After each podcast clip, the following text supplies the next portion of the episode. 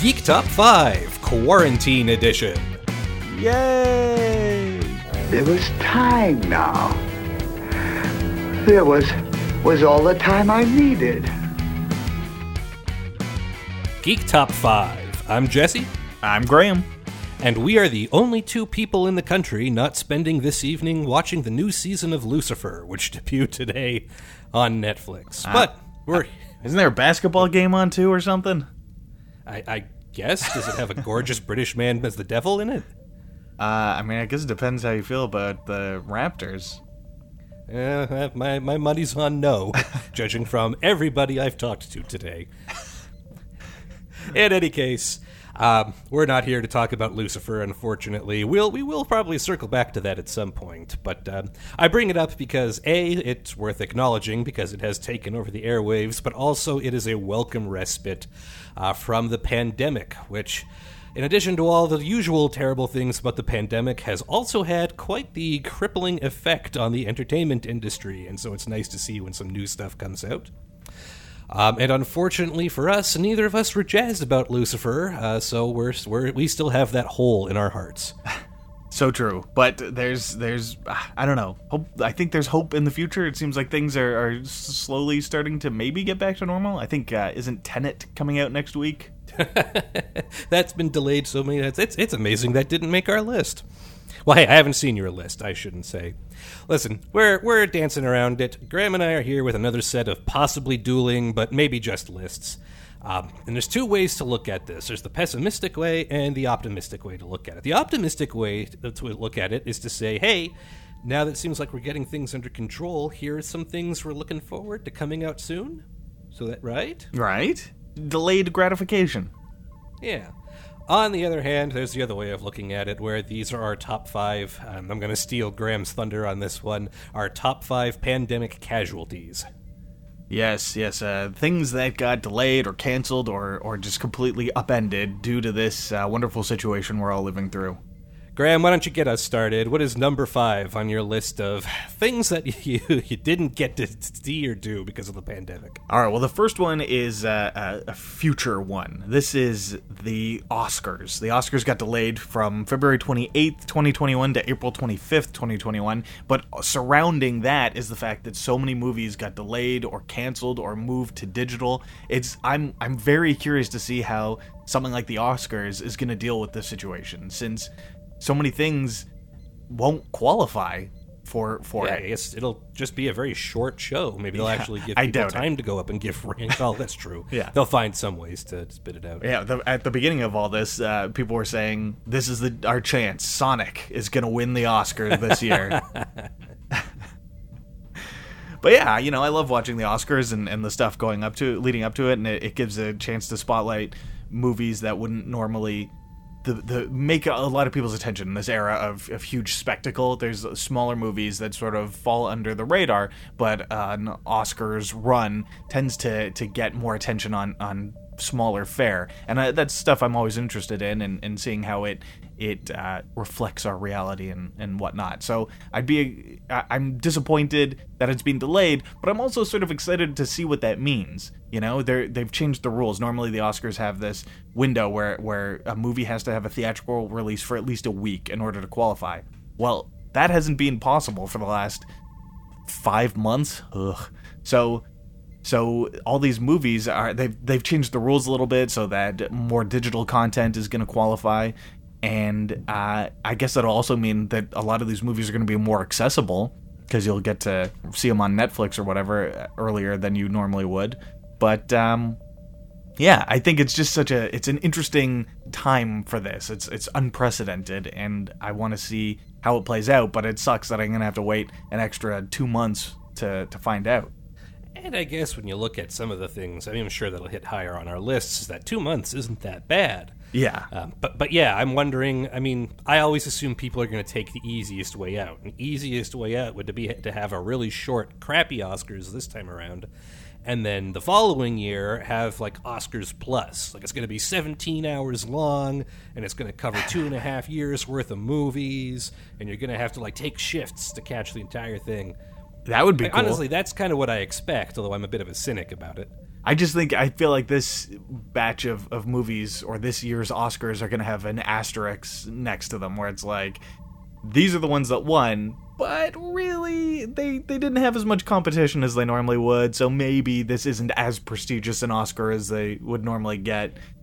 So it'll be yeah, I, I'm very curious to see what the competition ends up being. Will there be the nine movie fight as it has been for the last little while since they opened up the rules, or is it going to end up being a much narrower field since there's there's less out there? See, and this is something. I mean, this is sort of harkening back to our geek hot takes a little bit. Because I'm looking at this from the perspective of a person who can't stand the Oscars. That's totally fair. And I mean, I'm not coming at it from like, oh, I don't mind, you know, I don't pay a lot of attention. I mean, I actively dislike the concept of the Oscars, of the award show, of the self congratulation, and of the excess poured into it. Right, and So- like the idea that that these inc- incredibly subjective opinions on on art are are getting awards for which is the best. Yeah, and people are making millions and millions of dollars off of it and spending millions and millions of dollars on it. Uh, and I couldn't give a rat's ass about any of those people and how many little golden statues they have. So, with that established, that that's the perspective I'm coming from. I mean, would one year of crappy Oscars like is that like does that really hurt you? Would that really sting? It wouldn't uh, actually for me. I, like I I am interested in these conversations and in this thing, but ultimately, the movies that win the Oscar or lose the Oscar, it doesn't matter as much to me as the conversations around them. And and I think this sort of quote unquote unprecedented situation makes for that much more interesting a conversation about about the movies and about the all the activities surrounding the Oscars, you know? I mean, I'll grant you that. It makes it more interesting than any of the other years that I've seen it. That's totally Ah, fair. cha, cha, cha. but uh, yeah, like I'm I'm interested in in how this the the Oscars and all these award seasons they tend to focus conversations on a certain batch of movies and I'm always interested in what makes the zeitgeist and and how these conversations happen right? Every every weekend in a normal situation there's like four or five new movies out in theaters plus another half dozen on the streaming services. And it's so hard to to find something that you can watch that everyone else is going to have seen or have an opinion on or, or want to see or whatever. But something like this helps focus the field down to a handful of movies and it's it's something where you're like all right well whether i agree with it or not these are the movies people are going to be talking about so i'm going to watch these so i can have conversations with people about them. I can be part of the the conversation that's going to be happening around me. Whereas it without something like this it's just a free for all Yeah, no, it's nice to have a bunch of millionaires telling you exactly what to focus on and where to, you know, what to think and what to see, because otherwise you'd have to do it yourself, and that would be terrifying. uh no I, I look if everyone would listen to I know, me I, I'm being. to, to what I want to talk about for these things, the world would be a better place. But it does uh, look. I don't. I'm sure there's a better way to to do it. But if we just relied on like what was top of the IMDb popularity charts, I don't think the conversation would be any more interesting. No, that's not much better. That's fair. It's it's important to remember that everybody sucks, regardless. well, everybody. It's important to remember that everybody can suck, regardless of your income. Yes. Uh, different strokes for different folks, but I get it. It's a big event. Uh, it's weird that it's that we're not going to have it, and the next one is going to be just off. Yeah. So I get you. I wonder if they'll even like who knows what April's going to be like, but will they have an in-person ceremony? Is it all going to be digital? If if they decide to do that, does that mean they push it back the full year like you were suggesting? Okay, what's your number 5? My number five, uh, much more narrow focus than you, but still looking at the film industry. Um, I, uh, I I was really disappointed that we didn't get to see Wonder Woman 1984 this year. Um, the the last release date it was going to have, it was bouncing back and forth between March and June 2020. Uh, but now has been it was I think then it was delayed until August and, and then I don't know it was all over the place but now it's well into 2021 who knows when we're going to see it I mean, look, we've we've talked about this on the show before. We're not such huge DC people, and I kind of feel like the zeitgeist lately has been backing us up on that. But I think everyone can agree the DC universe of movies have been disappointing, especially when compared to their contemporaries.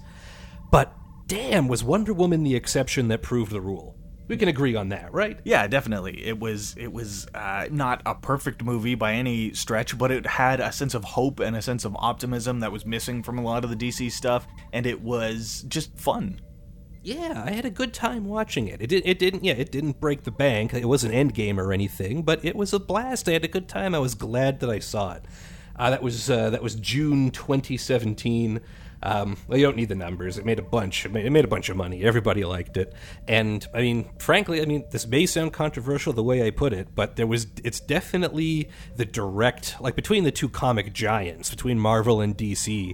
Like Marvel's answer to the girl power thing was uh, Captain Marvel, and Wonder Woman was way better. Like as far as girl power goes, like Wonder Woman was such a cool figure. She's got that going for her too. I wanted to see more of it um, but it was delayed, and that sucks.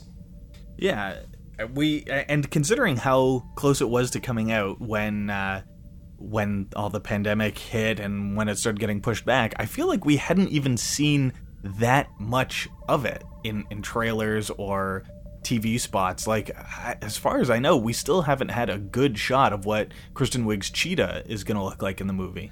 That's exactly what I was gonna bring up. Yeah, it seems like like I am under the impression it's about done. Like that, the only reason that it hasn't been released is because nobody's going to theaters, like for a good reason. Don't get me wrong, uh, but it's not like they're still waiting to shoot it or to edit it or anything. It sounds like it's in the can. Um, but it seems like even leading up to it, there wasn't I feel like there just there wasn't as much hype around it as you'd expect, and I wonder if that has to do with like the competition from other movies that were coming out around then. Like, I wonder if they wanted to sneak it in. I mean, that might also explain why the even before the pandemic, the release date was bouncing all over the place. I mean, originally way back when it was going to come out the end of 2019, and then it got delayed. Yeah, I, I mean that's that, probably because of Star Wars. Well, I think it's also the fact that all of these studios they announce release dates long before movies are, are even ready to start shooting, and so a 2019 release date was probably overly optimistic, even when it was first announced, because they hadn't started writing a script. I don't think they had gotten Patty Jenkins back on board as a director yet. So once that happens, she gets more control and can delay things a bit as they get a script that they they really like. So I think I I, I don't want to look at that as a negative. The fact that it kept getting pushed back, I'd like to think that it's a positive that it gave them more time to get um, the movie that they want. So many times movies get rushed because they have to hit a specific release date. I think that's what happened with Rise of Skywalker. They just were like, we got a release date, you got to start filming. I don't care what state the script is in, and it made it a mess as we discussed. But hopefully, with Wonder Woman, they were able to get it where it's supposed to be and and now they've had so much extra time to finesse the footage and, and edit it and so that it's a, a better experience fingers crossed um, before we move off, I mean, let's let's talk about what we're going to see. So, like, so the the first Wonder Woman movie took place during the Second World War. It's now 40 years later. It's 1984. It's you know the the crazed future of 1984, which is always a delight to see in movies. Um, we got Wonder Woman is still doing her thing. Like the, I mean, I just I, I, wanted to save this for later. I just have to bring it up. Like there's a shot in the trailer where she's Spider-Man swinging with the lasso, but she's swinging from lightning bolt to lightning bolt, yeah. and I can't even. I can't wait to see how they justify that. But damn, that I looks. really cool. hope they do because when I saw in the trailer, I was like, interesting. Like it's got to be a Zeus thing, right? I hope so. Maybe it's a Shazam cameo. Maybe it is. Oh yeah, you you would die. You? anyway, it looks awesome, is that? But it's so so she's up in the, in the 1980s. She hasn't aged at all because she's half god. Um, they bring back Chris Pine. Uh, uh, oh, what's the character's name? Help me out here. Steve Trevor.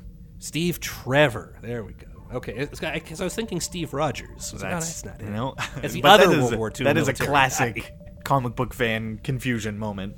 Yeah, both both World War II Steves. He's back.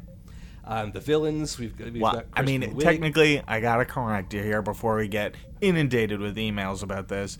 The Chris right. Pine one was World War One. Oh, did I say World War Two? Yeah. Oh, I'm sorry. You're absolutely right. Yeah, so My Steve bad. Rogers is uh, World War II, Steve World War Trevor's II. World War One. Completely different things. There's no way you could confuse those. Yeah, not at all.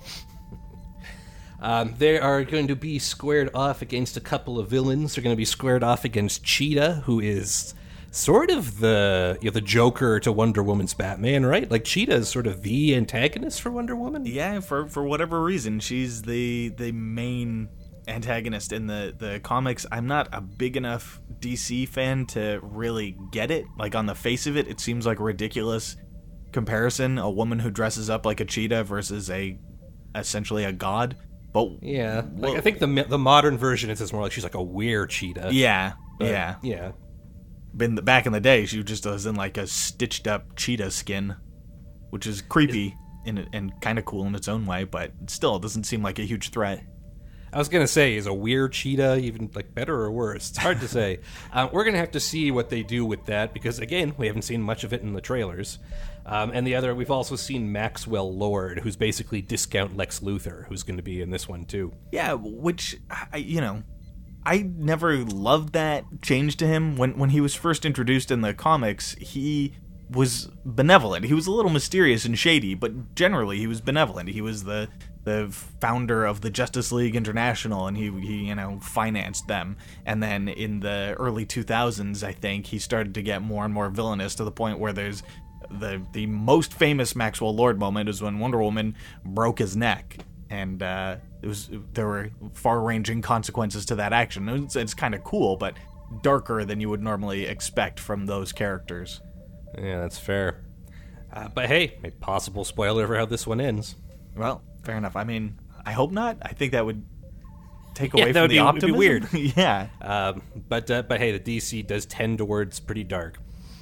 Um, in any case, it's uh, you, you know that's like that's all we know about it, and so it's adding to the mystery. And I was really excited to see what more we're getting, uh, but now we're not until next year. Hopefully, knock on wood. Um, and until then, we'll have to wait and see. But real, real, just that would have made my summer, and I'm sorry we missed it. Yeah. So uh, my number four is uh, probably the least geeky thing that'll be on either list.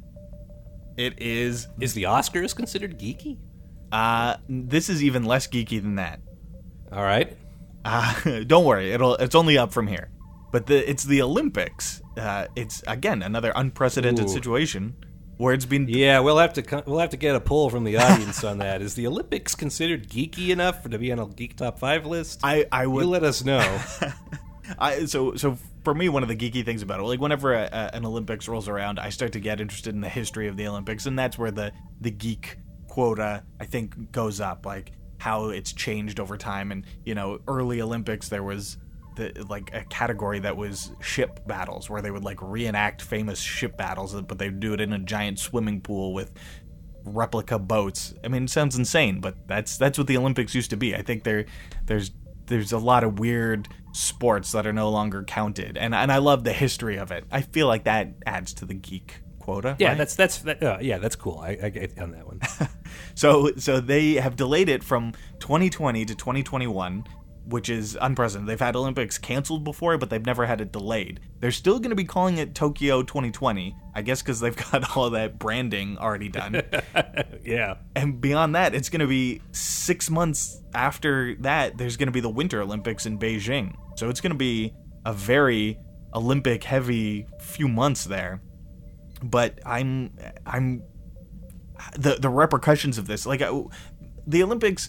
For me, I don't think about them too much in the in between years, but whenever they happen, there's such great things just to have on in the background when I'm doing other stuff. Like I could just put on the TV, put on whatever Olympic event is on, and it's just perfect white noise background stuff. And then I'll I like I learned about curling just doing that and archery and and now with everything being online, the last few times it's happened, I've just had it on on one of my screens at work. Like I'll have a screen that just has whatever CBC's got for the Olympics going on on one screen while I do my work on the other.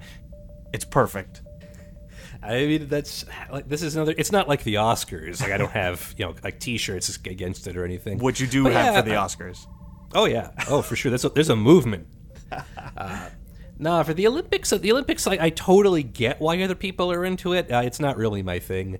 Um, I think if you're going to do something like to be better than everyone else at, there are better things to choose than like falling down the side of a mountain the fastest. Right. Um, th- things that might be a little bit, you know, more beneficial to the world. I mean, Uh, especially but- since since they have made it their careers, right? Like there are people whose entire lives are spent perfecting their ability to fall down a mountain, and in the Oh, past, not was- just not just the athletes, but like entire corporations Yeah, and yeah. trainers and So like, true. if- like, teams of people spending millions of dollars to like see, get a 14 year old to see how many times she can do a backflip in the air before landing on a piece of rubber. I, I- okay, Yeah. you know, like it's all right. As with so many things, it's probably progressed to a point where it's it's over the top. It's gone too far.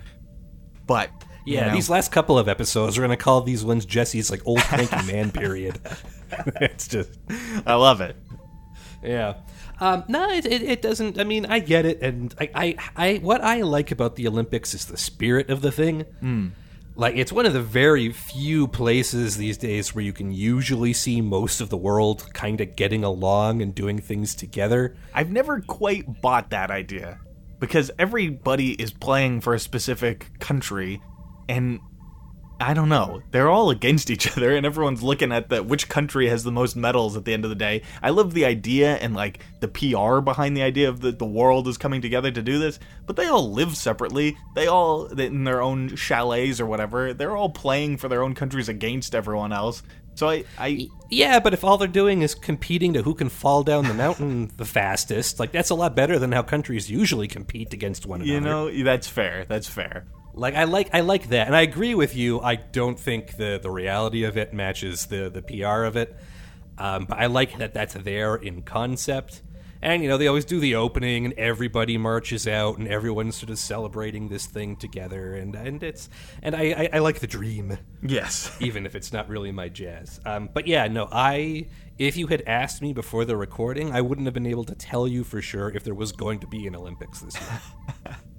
Yeah. But yeah. I would have guessed yes because I know they're usually like even numbers. So.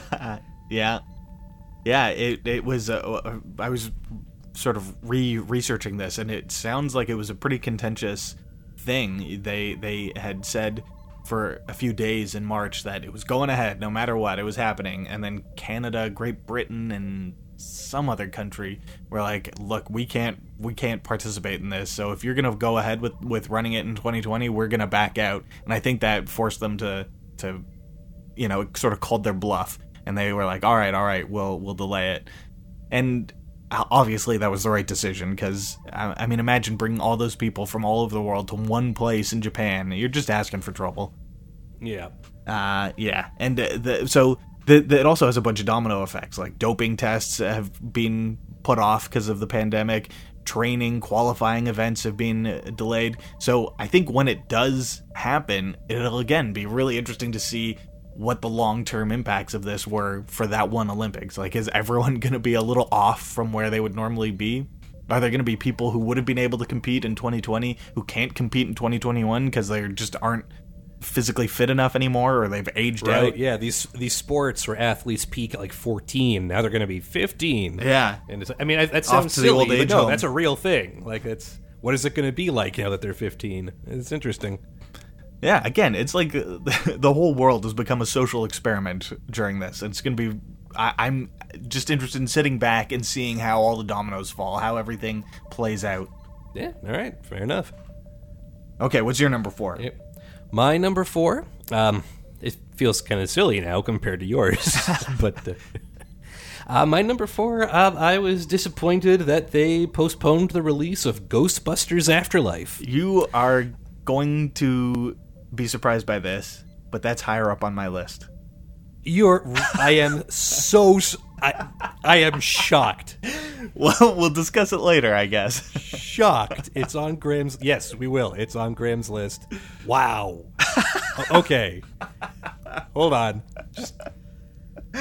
Whew. Okay. Yeah, uh, folks. If you haven't listened to our Geek Hot Takes episode, you gotta. You, you gotta listen. You gotta go. All right, we will circle back to Ghostbusters Afterlife. That's amazing. What is your number three? I'm still enjoying this. Okay, my number three is again a big, broad one. It's uh, conventions as a whole. I guess Yeah, that's okay, not on yeah. your list, but like this specifically, you know, San Diego, New York Comic Con. um, the Emerald City Comic Con, Fan Expo here in Toronto. All of them are getting postponed or canceled or moved online, and it's it's kind of sad. Like I, I I think I don't know. Every every year, I feel like my time going to conventions is winding down, and yet I still end up going to to one or two a year, and I have a, a I have a pretty good time every time I go, and even if I don't go, the announcements and trailers and hype that comes out of these are always such a big deal, and, and like so much geek stuff comes out of them. All the things we talk about every year end up getting announced at conventions. I, I think in the past we've done one episodes just about the San Diego Comic Con, and, and I think coming up soon we're going to do a similar thing for for DC Comics version of a convention that they're doing online. Uh, I think by the time this comes out, it'll have happened yesterday, but uh, it's it's going to be very weird doing all this digitally. And the the thing I'm going to miss the most is digging through long boxes and you know as great as the internet is and how the as great as digital stores are for comic books, it's not the same as getting on your hands and knees with a long box filled with comic books in it and just sort of flipping through them. Like my my fingers are getting itchy. Just I want to do it. I want to dig through them and find some gems. That's what I really am gonna miss about conventions this year. I mean, I'm not a I'm not a long box guy, but there's just the thing about conventions is that it, it's a place where everybody's enthusiastic about something as you are. Yeah. I mean, like, I don't want to. I don't want to use the term "safe space" here because it's been a long time since we were kids. Comic book, like you don't have to be embarrassed to read comic books anymore. They're a big deal. But it's like, especially coming from you know older folks like us, it like a convention was a place where you didn't have to be the awkward one in a conversation, like it, where you didn't have to pipe up and be like, oh, did, "Did anybody anybody read the new Superman?" Like, no, everybody here has read the new Superman. Half the people are dressed in the blue and red lightning bolt outfit. Everyone has an opinion on it, and it's just having that community together. And there are downsides to that as a community like people like listen this is a stereotype but it's stereotypes because they're true as a community we need to shower more for sure Yeah. but having that, even then, having that community, having all those people around is just so great. It's great to share your passions with people who are as passionate about it as you are. And without that mutual love in the air, like, like I can't imagine these virtual convention ideas or ever. Like I, I don't see the difference between that and just watching a YouTube stream. Yeah. Like, the the investment in it is so different. I agree. I agree 100%. And it's it's not nearly the same. You know, we we have a friend uh, in fact, our very first guest ever on this show was uh, her name is Kylie and she has been to San Diego a, a few times for the convention and I know you know, it's such a, an experience waiting in line to get into one of those halls and then you just sit there all day. Like you don't leave that seat. Otherwise you're to lose it. And you got to sit there through panel after panel after panel and I there are definitely pluses and minuses to it, but the people who do that are so enthusiastic by that point that they're going to eat up whatever you show them. And it's always going to be um, a, a, a, much different experience. Like the energy even just watching those those panels on YouTube you can feel this excitement and electricity in the air. And that's not going to happen when you're watching a Zoom meeting right and that's just like the, the, the professional stuff like wandering the halls like check our early back catalog for an episode where we went to fan expo here in toronto and just like seeing the cool costumes that people have put together and the cool merch that they have to sell and like just like, like all, seeing all the cool ways to celebrate this thing that everybody loves yeah, like and, and, you go through Artist Alley and you find people that you would never have encountered before. Like you, you get to try new stuff. And with a virtual convention, that's not going to happen. You know, you're going to say, I want to see the Wonder Woman panel, and then you watch that, and then you turn it off and go make a sandwich. You can't do that at a real convention. You know, you go to the panel, and then you go to the dealer's room, and you have to kill time, so you go walk around, you get commissions from artists, you get to interact one on one with people who you admire.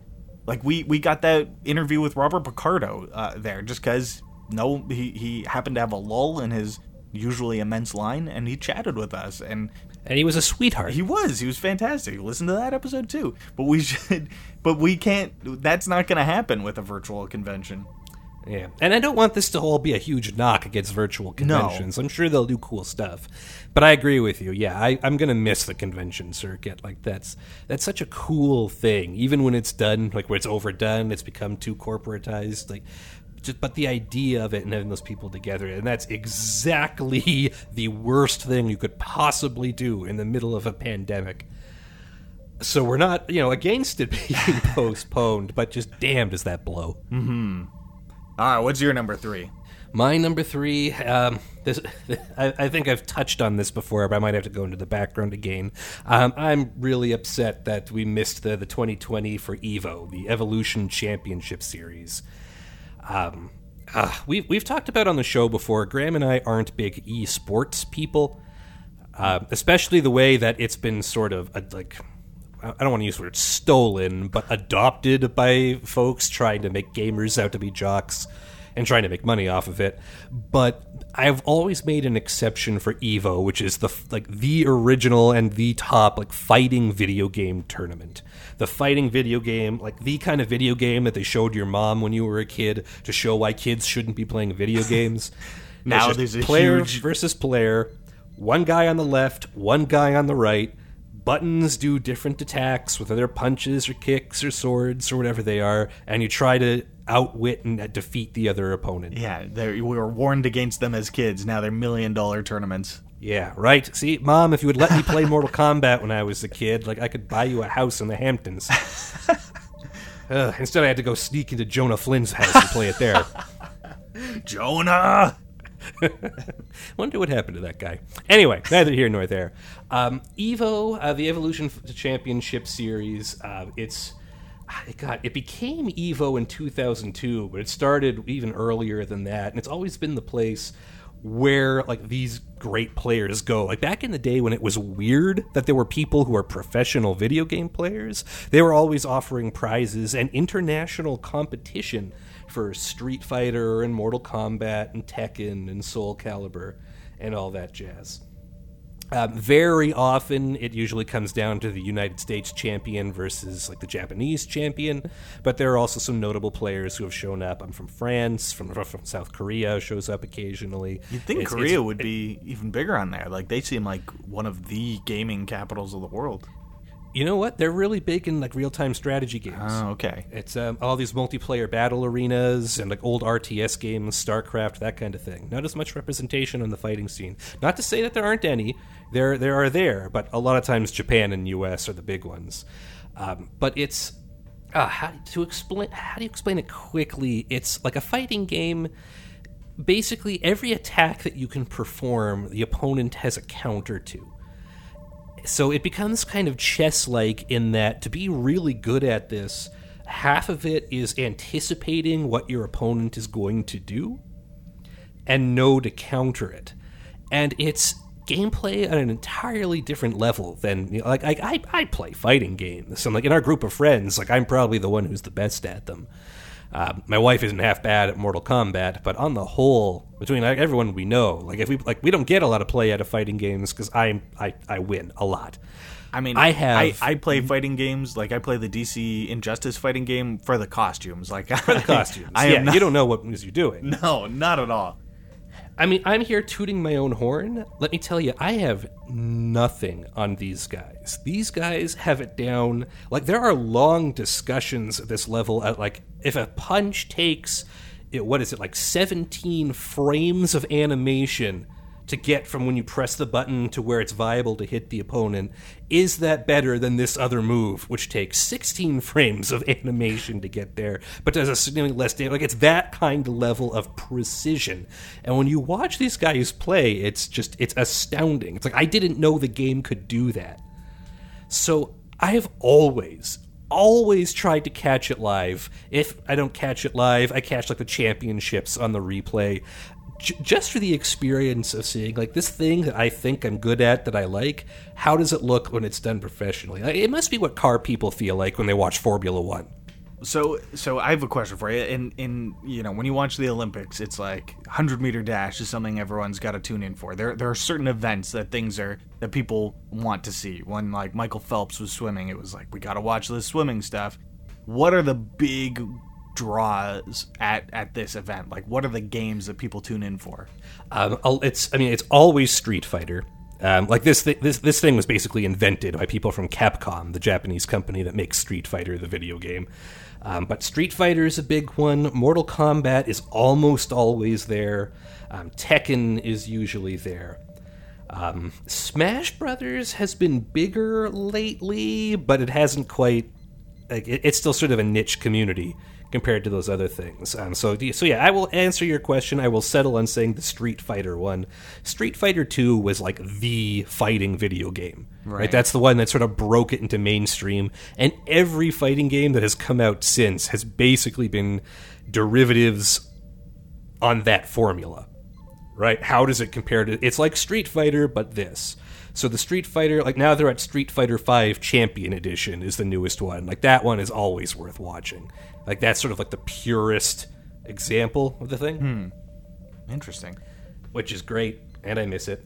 Um, it's important to note, as before we move on, I just want to point out, like everyone sort of assumed that video games wouldn't be hit as hard by the pandemic. Like it's the kind of thing you could do entirely online, Right. Right? It's not the same, but you'd think it would work out that way. But no, it's people are having trouble doing it. Um, what I'm getting at is I want to point out that initially Evo canceled the tournament. They said they were going to find an online substitute, like they were going to run it all digitally, like the way they ran the Democratic National Convention. Um, they had that all set up, but then a bunch of sexual assault allegations came out against the Evo's organizer, um, Joey Cuellar. So I don't want to gloss over that because you know I don't want it wasn't just the pandemic in this case. There's also some bad news in there, Right. And a lot of the big video game companies pulled out. Um, it's worth noting, like there's there's definitely more stuff to clean up in there, and that's just I, I hate that so much. Absolutely, again, the right call. Um, but I just I didn't want to sort of whitewash it, or whatever Right. you'd call it. There there are other problems there besides the pandemic as well. Um, but on the whole, I just you know in the Prime universe, in the good timeline, you know, with all the people like us without goatees are. Evo would have ran um, at the end of July and into August, and it would have been amazing. Do you think with people with the big cor- corporations pulling out of it, do you think Evo can recover? Oh yeah, they they, they ended up like the guy's gone now. Right. Um, he, he's out. They'll bring it. It'll it'll come back next year. Okay. There'll be new staff and probably some new controls on it. Um, so it's a too So big it- to it- fail thing. Well, not even too big to fail, but it's like this is a situation that was addressable. Right. Okay. You know, like the, the guy has been terminated, and I'm I, I'm not up to date on the case, but I'm under the impression like you know, law enforcement is involved, and that will take place, and the tournament will move on without him, and it doesn't it doesn't need him to run. It'll be fine. Okay. So, what's your number two? Ghostbusters Afterlife. Let's let's get into okay, we can talk about this. You hate Ghostbusters. I never said I hate Ghostbusters. If you go back, rewind the tape, I say Yeah, okay, I just don't get it as far as like why it's such a big deal. so why are you excited for the new one? I know I'm excited for the new one. Uh, my main excitement is is that the writer and director is Jason Reitman, who's the the son of um, Ivan Reitman, who directed the original. And he, Jason Reitman, has this amazing track record of films. He did Juno and Up in the Air. I think he's sort of arguably faltered on his last couple of releases, but I'm excited to see what a more, slightly more dramatic take on the premise is. And and the cast they have is really interesting. They got all the the old guys back, but they've also got Paul Rudd in there and uh, the kid from Stranger Things and Carrie Coon, and it's it's a. I I'm curious for that reason. I'm glad to hear it. I'm glad this is because I thought for sure this was going to be a quick one-off where you rolled your eyes and it'd move on. How I'm glad dare this is something we can share together. As am I. As am I. I don't think I would want to see it with like you and Jeff and Dan Zayons because I don't. know I, I feel like I I would need earplugs for the post movie discussion, but uh, All right. but yeah, I, I'm go- very excited. Like, like the the trailer was very intriguing when it came out. Yeah, yeah, it was. The I kind of wish it hadn't. Like, I kind of wish it hadn't been like click here for the new Ghostbusters trailer because it starts off kind of ambiguous about what it is. Yeah, yeah, that's right? true. Like it, it, it starts off with the story like, oh, it's these kids and the family's down on their luck and they move out to this old farm and weird things start to happen. And then they stumble across the old ghost trap. And Paul Rudd has the line in the trailer. He's like, oh, wow, cool replica. And they're like, replica? Like, of what?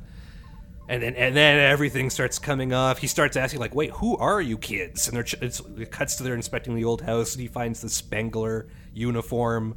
Like, Oh, it's, it's so tantalizing. It's, So it's I mean, just, for our, our non Ghostbusters fans, or Egon Spengler. Right, right. was Harold Ramis' original. Ghostbusters. Yeah.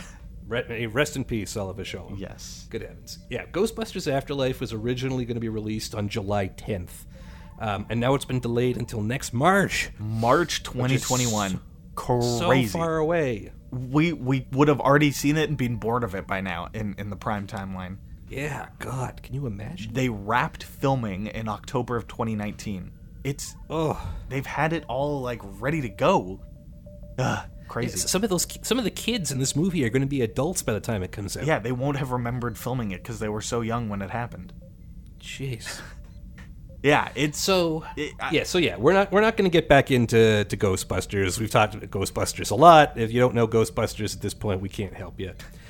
Um, the thing about this is, so one, the fact like the way they're doing Ghostbusters: The Next Generation, I think that's exactly what they should be doing. I think there's great opportunity here to have a cool new movie and maybe build up into a whole new cool thing. Like there's there's lots to like about the idea of this movie.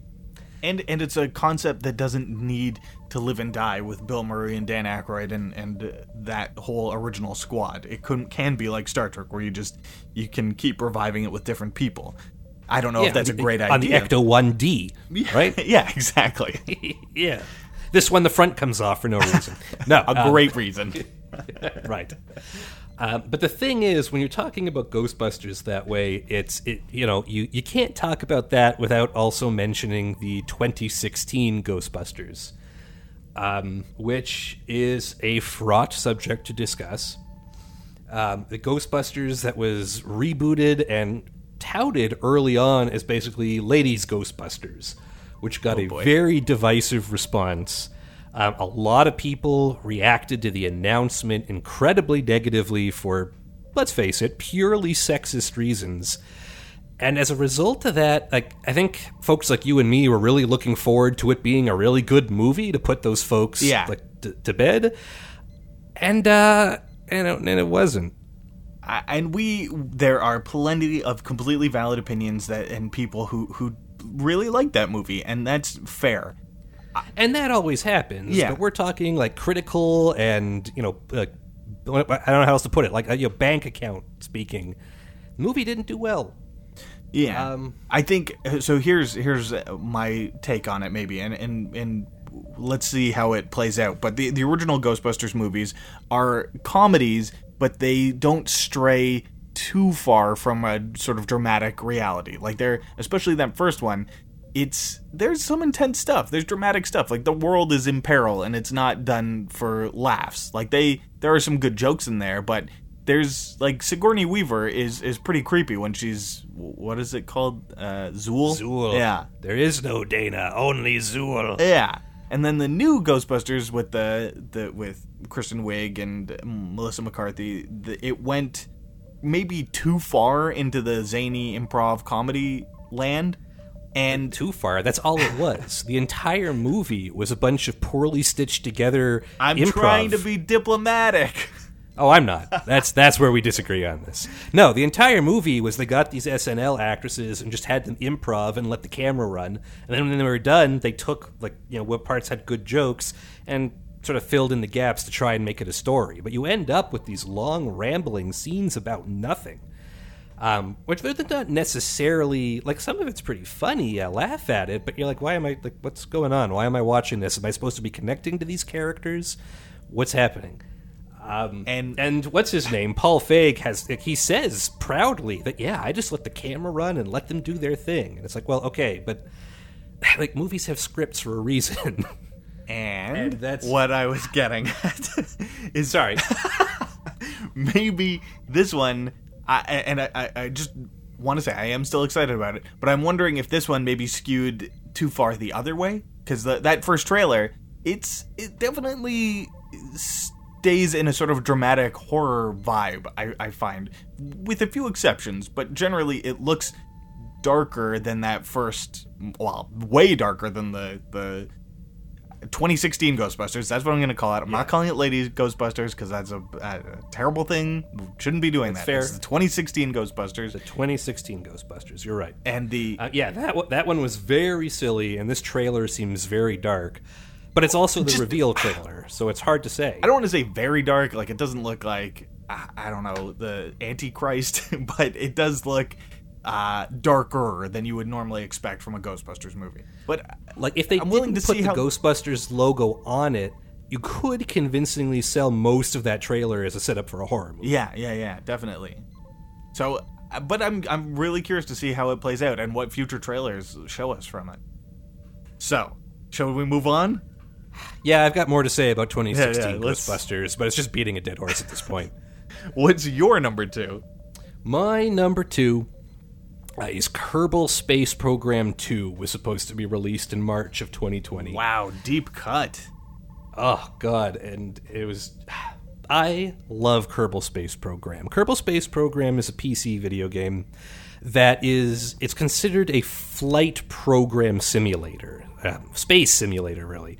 So like this is like this isn't Star Wars. Like this is for the crowd, the flight simulator crowd or the I know this is a thing, I don't get it, but the truck simulator crowd. But like this Kerbal Space Program is a simulation where you're in charge of basically this cartoony NASA. And the the like the like listen, the fundamental part of it, the part that's most interesting is it's essentially here's a bunch of like recreations of all the like the space technology that was available in the late 20th century. Build a spaceship and try to launch it and do things in space in a realistic physics engine in a realistic like scientific environment. And so, for instance, like if you want to launch and go into orbit, you, you don't just go up. Like you launch, and then you sort of have to like it like in the real world where you this is how it really works.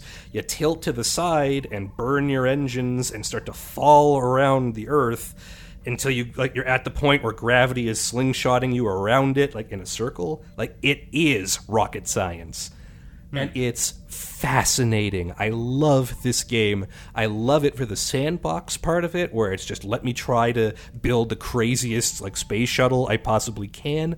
I love it for like the educational aspect of it. I've learned what words like like apoapsis and periapsis mean because I've had to like to win at this game. I've had to learn how orbits actually work. It's it's uh, and honestly, and I really like the, the cartoony environment of it. Like the the the Kerbals, the eponymous Kerbals in this game are basically this cartoony world's version of the Minions. Like they're adorable little creatures who sub in for your scientists and astronauts, and it's just it's a delight to watch them, and you know, and usually blow them up if you screw up your spaceship. Okay, so so what can they do in a sequel? The sequel is they've announced all this stuff. I mean, for starters, one thing they've announced for the sequel is a much more thorough tutorial. Because in the first game, they give you the basics. Here's how you select your parts. Here's you put you on a ship, but they don't actually teach you anything about physics. Hmm. You just you put your first ship together on the launch pad. You press launch, and then it goes up, and then it falls back down and crashes and explodes. And you go, huh? And you have to figure out the rest for yourself. So they're making it a lot more user friendly. Let- let me and just- look, I Let me just rewind for one second. I, I just want to get a sense of like how long does it take to build a ship? oh, you just click and drag the parts. But like It's so it it it's like selecting the different like mixing and matching outfits on your Injustice DC character. so But how, you like, also take it's not just aesthetic. You have to take like what what is the part made of? How much stress can it take? Right? How much how much does it weigh? And so how much fuel am I going to have to add to load it? how many different parts are there? Uh, phew, a little over a hundred at default, and more have been added in DLC and mods. Wow. And okay, go on with uh, with part two. Yeah, so part two they've announced so much more user friendly, which I get. There are some people, you know, smart people, smarter people than me who don't need this, but I love to see that. But they're also building it out like now you're going to be able to build like entire colonies and bases on other planets, and they're talking about like interstellar travel and like, like they're adding more to do.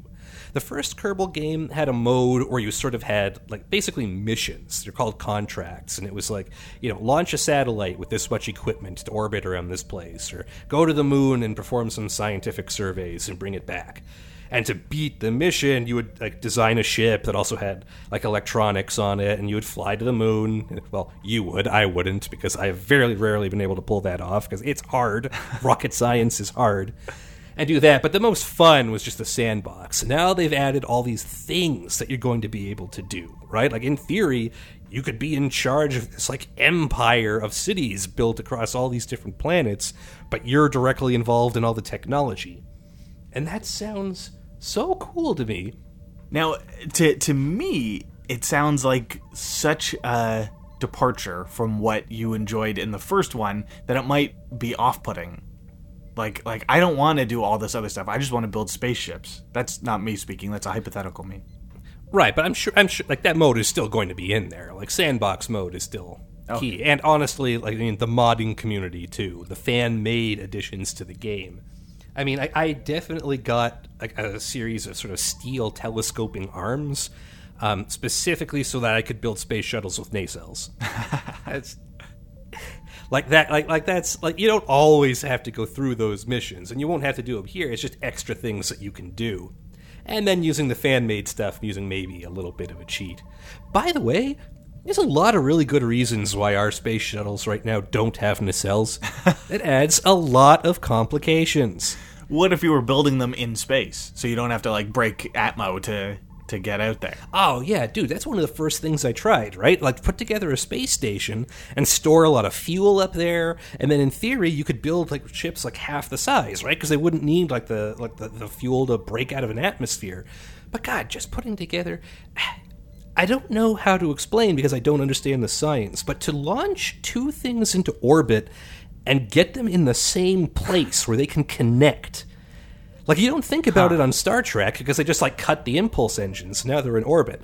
No, these things are traveling at hundreds of thousands of kilometers per hour. Right? Because like they're it's orbiting amazing- the planet, which is orbiting the sun, which is like going through the galaxy. So you have to get them moving at ludicrously high speeds at the exact same speed down to the decimal point at the exact same point in three-dimensional space. It's like listen, those NASA guys, they're real smart. Like I I am still trying to wrap my head around the fact that that's even a, something that you can do in the game. I'm trying to wrap my head around the fact it's something you can do in real life. You know what? Very good point. it's like I I am not a dumb person, all right? Like I I'm pretty into this stuff both as an enthusiast and with an education. That's about my ceiling. I I, I cannot do the math like like Tsiolkovsky rocket formula. Like the the idea that like so you have this ship and you want to like burn fuel to launch it into the atmosphere.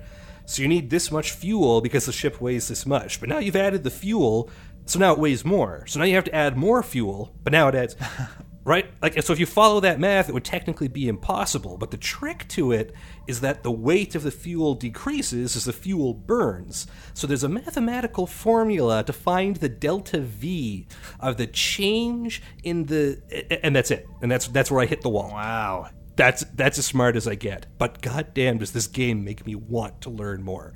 And I wanted the second one because it's going to help me learn more, and because it's such a delightful, fun world to play with this stuff in. And I can't because of COVID. Damn it! So what I why has that delayed it? Like what what do they need to do where people need to be together in order to finish this game? It was just still very like it was still very undone. It's not like Wonder Woman where they had it in the ah. can and they're just waiting for an audience. There's still a lot to do, and doing tech stuff but remote is is hard. It's and this like, I do some I mean pretty light compared to these guys, but I do some programming work in my professional life, and like the having it all done by remote is incredibly frustrating. You can't do it all on your own. You got to pass some to somebody else, but maybe that person isn't in the time, same time zone you're in, so you're waiting for them to to wake up and get to work, and then you have to like how do you transfer large amounts of code from your computer to theirs? You just drop it into an email, and well, you can't do that. It's a million rows. Like it's the data. Okay, so we'll put it onto a shared drive. And it's like, okay, well, the shared drive, you're in Toronto and he's in the Philippines, and the shared drive, server for the shared drive is in Boston. So you're going to copy paste and then sit and watch a progress bar move for three days. Like, we live in a very connected world globally, but the technology isn't quite Star Trek yet. We don't have subspace radio. this, moving large amounts of information takes time, and the more hands you need to have on it, the more complicated it gets to make sure you're doing it right. And that's what's holding up a lot of these digital products. Okay, that makes sense. Yeah. Long story short, though, if you haven't seen it yet, check out uh, check out Kerbal Space Program.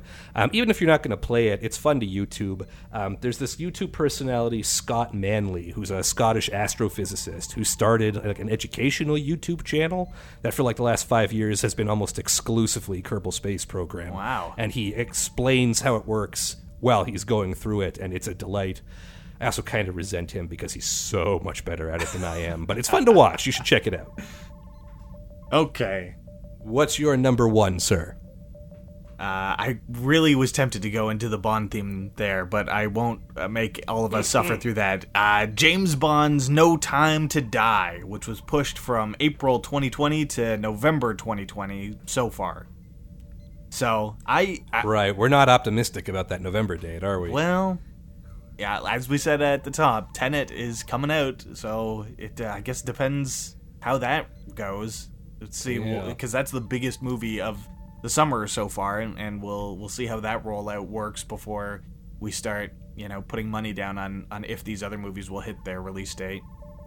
But anyway, it was it's I'm excited. It's it's Daniel Craig's last go as James Bond. He's the the longest serving James Bond in number of years, if not number of movies, and uh, he's been great. I've really loved his his tenure, and over the course of it, I've become a bigger and bigger Bond fan. Like here in Canada, we have this this streaming service called Crave, and uh, up until the last year or two, they had mostly TV shows, and like the only movies they had, real movies, were the Bond collection. And so I could just put them on. Like when when I was napping my kid, I would I would get him to sleep, and then I'd put on a Bond movie for the hour length of his nap, and then I'd finish it the next day. It was great. It was a great way to just kill time and enjoy these classic movies. And I got like real into the behind the scenes stuff, like who played who and for how long and why this happened, why that happened. So I'm I'm always excited when new one's coming out. so how do you feel like the, new ones compare to those classic ones? Like I'm trying to get a handle on what you're looking forward to in the next new one. Well, the I think other than maybe Doctor No and From Russia with Love, the the movies have generally gotten sillier and sillier over time until the Daniel Craig ones. So if I'm watching a pre Daniel Craig movie, I tend to watch it with uh, a more you know comical eye just to to see the the difference in time different in era like his bond's attitudes and the jokes and what he could get away with and then you know the action set pieces and how the different bonds handled different situations so that's that's what I enjoy in those ones. With the Daniel Craig ones, I enjoy the modern spy thriller of it all and how intense he is and the cool set pieces that he has. Okay, that makes sense. And that's pretty much exactly what they're promising for the new one, right? They've sort of been uh, ramping that up since, especially since Skyfall.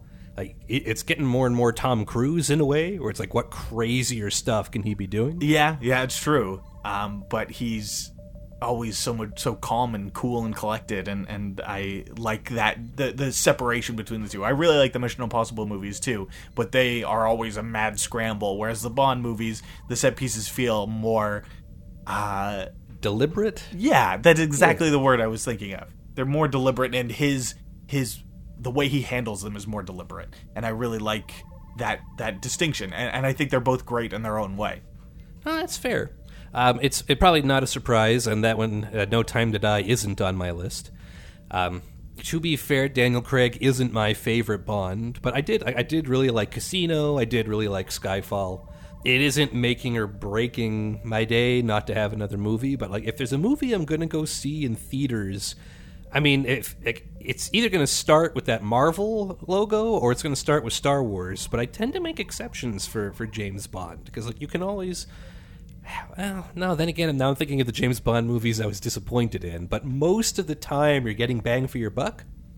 Yeah. Uh, but but that's not on the same level as enthusiasm that you have for it. I think. Yeah, and uh, even, I mean, up to a point, even the ones that aren't considered good ones, I, I can find something to enjoy about them. And, and when we were talking about this list, we sort of got into a texting argument about Spectre. And uh, Yeah, that's that. you- That we're gonna have to save for our top five Daniel Craig Bond movies podcast. well, which there's only five of them. well, that's what I'm saying, right? Like we're gonna have, we're gonna rank them, um, and hopefully that'll be coming to you this winter if it hits that November release date. But yeah, it turns I'm out. really excited now. I didn't even think this was a possibility. Amazing. How could it not be? he did five movies. It's like it was done especially for us. That's perfect. We should invite him onto the show to do it. What's the harm? Let's try it. Yeah, if, hey, if anybody out there knows Daniel Craig, tell him we'd we'd love to have him on the show. uh, in any case, yeah, no, it turns out Graham is a big Spectre fan, and I am not at all. I, maybe I'm more so- of a Spectre apologist. Well, that I mean, that's how I would phrase it, but I was trying to be generous.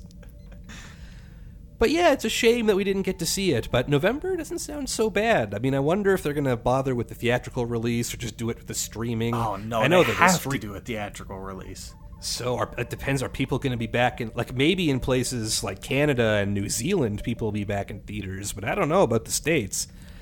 I look, but how political do we want to get? Uh, Uh, let's. listen, there's no politics involved. Like the the virus is a lot more under control in some places than it is in others. Okay. that's that is cold hard medical fact. but part of the reason it's not under control there is because they haven't put as many restrictions in. So I don't know that that the states are going to have any trouble seeing it. They there may be dire consequences seeing it, but Okay, yeah, now it's yeah. Let's like I want to make a pun about time to die. We, no, no, no, this isn't. no, no. so uh, it's just it also I think for me the reason it's it it's one of the pandemic casualties and in a deeper cut I find than some of the others is because of how close we were to its original release date. It was literally weeks away when when this all hit, and then it got pushed back and pushed back again, and it's just like it was so tantalizingly close. Like I was amped up for it. I listened to the the Billie Eilish theme song for it a bunch. I, I listened to it while I was putting this list together because I I'm that's intense. I, I like the the director. He his name is Cary Fukunaga, and he did um, the first season, I think, of True Detective, which was really good, and everyone was talking about. Um, he's one of the writers on it too, as well as uh, Purvis and Wade, who are guys who have been writing the Bond movies going back to uh, Pierce Brosnan days. So it's and and then on top of that, they brought in Phoebe Waller Bridge to do a polish on it at the end, and she did enough of a polish, and uh, there were enough changes that she's a credited screenwriter. Like like Carrie Fisher did polishes on scripts, but it was just like sort of dialogue tweaks, and she rarely got credited. To have Phoebe Waller Bridge be credited on it means she did significant work, and she's great. Like everything I've seen by her has been excellent, and she's never done a huge spy thriller like this. So I'm excited to see what what she brought to the table. Well, I can't speak to any of that, but yeah, it's good pedigree. And it also seems like it's it's one of the rare direct sequels in the Bond franchise. It's going to follow up on a lot of plot threads left dangling from Spectre, and I guess your feelings about Spectre will determine how excited you are about that. The only Yeah, about Spectre manufacturing plot threads. Yeah, sure. we should probably move on. All right, yeah, uh, yeah, yeah, true, we'll true, talk about Spectre later on. definitely. What's your number one? All right, my number one, uh, number one pandemic casualty is a fairly recent one. So sort of the opposite with you with No Time to Die, where we were so close. Um, just found out recently that the latest pandemic casualty is Halo Infinite, uh, also known as Halo Six, the conclusion to the second Halo trilogy of video games. Was supposed to come out uh, at the end of the year as part of the like the launch deal to sell Microsoft's new Xbox, the Xbox Series X. Uh, but no, it has been delayed until uncertain 2021. So Halo is a Halo is a, like a watershed moment in video game franchises. It's fairly recent compared to a lot of the older ones. Um, but the original Halo coming out in ah, this was 2000 and geez, you think I had, here we go, 2001. The original Halo was 2001 Wow. on the Microsoft Xbox, and it made first-person shooters on the console like it made them incredibly accessible and easy for a lot of people to pick up and play, and had a level of quality that wasn't really seen in console gaming at that time. And because of that, our generation played a ton of Halo. It had both in terms of like split screen multiplayer that was like besides just being a really solid game. I'm not going to go into the details of what a good first person shooter feels like because if you don't play them, you won't get it. But it was one of the best. Um, and we all played a lot of that, like to the point where like we were getting together at people's houses and bringing entire Xboxes so we could link them all up together, so like 16 people could play in the same map but they also had a really cool single player story. They had created this really compelling sci fi world. And you know, in terms of sci-fi, like it's closer to Star Wars than Star Trek in terms of science fiction. Like it's it's you know it's it's army porn but with aliens. Um, but they still made a lot of really cool discovery stuff, and there were a lot of moments where you're looking at it and like, "Whoa, this is a really cool like alien idea. I like this. I like where it's going." So Halo's been a big thing. Um, Halo 5 Guardians was the most recent one that came out, sort of mixed reviews, perfected that multiplayer thing, but really sort of fell on the story side.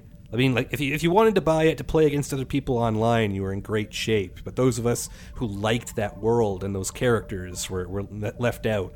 All that was going to be corrected for this one. Like they're not even calling it Halo 6, they're calling it Halo Infinite because it's kind of a soft reboot. They're bringing this franchise, they're correcting a bunch of stuff and bringing it into the new world of these these new consoles and trying to make it king of the hill again, so to speak. Can I ask There's a little vi- what video game pun for you there? what led you to to think that they were going to correct the story mode stuff? Like what what had you seen that made you think that that was finally going to Well, be addressed? put it this way: Halo Five, they made the questionable decision of not making the Master Chief, not making the character the protagonist anymore. Oh. You play you played as other guys. You basically played as like the lower decks of Halo. Nice. and like Halo is a franchise where you play like the legendary hero. Well, You know? th- there was ODST, right, where you got to play as Nathan Fillion. Yeah, it's a little like forty dollar side game. Yeah. right. Which used an engine that was already developed for Halo Three. Like it, like that was a side project, and that was fun for a side project. I mean, a better counter argument to that might be Halo Reach. Uh, which is sort of the not Halo Four, you know, like Halo Three Point Five, which took other characters, and that was a fully fledged thing on its own. But Master Chief is still the star of that franchise. I can't even I, I can't even think of what the appropriate analogy would be. Like if you made a Legend of Zelda game where you didn't play as Link, but you played as like a knight with like not the Master Sword, but like a masterful sword. A servant. like nobody sword. wanted. No, yeah, servant sword. Yeah, like nobody wanted to do that. Um, so that was lousy, and they cut the split screen co-op from it. Like all our memories of Halo are playing it together on the same TV, and like even once we grew up and got a little bit older, like my wife and I, for a long time, Halo Four was part of our daily routine like go to work, come home, like make dinner, eat, clean up a little, get everything ready for tomorrow, and spend like an hour and a half in Halo 4's Spartan Ops fighting back to back. They took that out of the game because they figured it was unnecessary because most people were playing online. Hmm. That's all supposed to come back in Halo Infinite.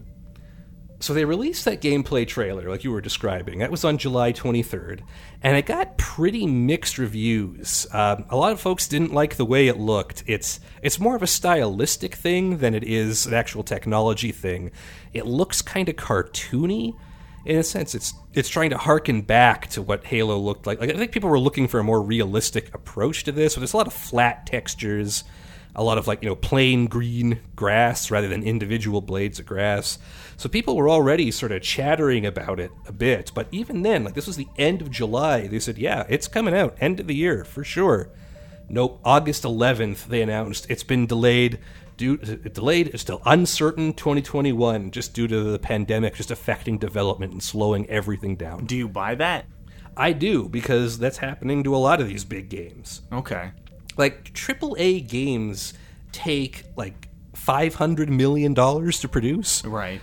Like people forget like it's that it's because something about this industry has somehow it's still sort of like stigmatized a little, but it employs more people and costs more money and takes up way more risk for these companies than a blockbuster motion picture. Now, to be fair, they also cost a lot more than movies most of the time, and I guess you get a lot more out of them. Like people will play these games for hundreds of hours, whereas movie is pretty much just you know like the runtime in the theater and you're done. But it's a huge investment and a huge risk, and really, I mean, the only thing that it comes up to is just it's uh, you if you're the executive in charge of that company you have to say what's going to be worse if i hit my release window and release a bad game and then nobody buys it and i'm out hundreds of millions of dollars or if i miss my release window and i release a good game later but what's the fallout going to be because our company was expecting to rake in those hundreds of millions of dollars this year Right. tough call Yeah, yeah. It's uh, that's why they don't pay us to make those decisions. And we pay them almost a hundred bucks for these AAA games these days. And I gotta tell you, I mean, in terms of selling these new consoles, I mean, we were sort of thinking about picking up a new Xbox for Halo. I mean, and that's doubly surprising because this is the first Halo game that's also going to be simultaneously released on PC. Ah. But but but Sanal and I were both thi- like, we have really great memories of sitting shoulder to shoulder on the couch and playing Halo. Like we'd love to do that again. That might be worth the price of admission. But now, I'm not going to buy the Xbox if it doesn't have a new Halo game on it. What's going to be on it? What's going to be like another rehash of NBA 2 whatever? not into that. So this one so it's the opposite of No Time to Die in that it's very recent, but I feel like it's number 1 on my list because of like how shocking a decision that is. Like this company has a lot of plans that revolve around everyone buying their new Xbox for Christmas. And their biggest, best reason to buy it just said, "Sorry, not going to make it." Right. Yeah, Like that's that huge. has got to sting. Yeah, and and Master Chief and Halo became the the flagship title for Xbox over the years. It would be like them not releasing a Mario title at the launch of a Nintendo thing or or having it get delayed. Mario is Nintendo in a way that it not quite to the same level, but Master Chief is Xbox. Oh, for sure. Yeah, any any other game on Xbox either isn't half as big or also is like is isn't exclusive. Is also on PlayStation and Nintendo and PC. Like, Master Chief is their boy. And him not being there like is just I don't know if they're going to sell those consoles. And you know what? And fine, mic- they're Microsoft. They will be fine. Yeah. I'm not worried about them. They will find the money. But man, we some of my best memories, and I know it sounds sad, but it's really not. Some of my best memories are all of our friends getting together for these huge Halo battles. And not even the battles, because there was also the Forge, like the custom level editor, and people would come up with crazy stuff. And we just like we had we had a blast for uncounted hours playing this game. And as as much as I want to play Halo, what I really want to recapture is those moments. And I know they'll never come back. We're all too old now. We're all too spread out and too busy with real life. But man, that nostal that flavor, it's not even nostalgia, just those memories, like those things I would love to relive. We're all in there, and it sucks that I'm not going to get it. Well, yeah, I mean the the Halo. I, I fell off the Halo train uh, when the Xbox One stuff started. When I guess Halo Four came out. Uh, By then, I Well, that's a, that'd be five. Uh, Four Okay. was 360. I don't know. Well, I don't. I'm pretty sure I didn't have four. I just it, it maybe it was just too many in a row, or I, I was never as invested in the universe as you were. And and by the time that happened, I I, I just lost interest. But weirdly, the trailer for this game that everyone was disappointed in because of the, the graphics or how little advancement there seemed to be, that really gave me a charge of nostalgia and made me want to dig out the old games or, or buy the uh, the anniversary collection on my computer.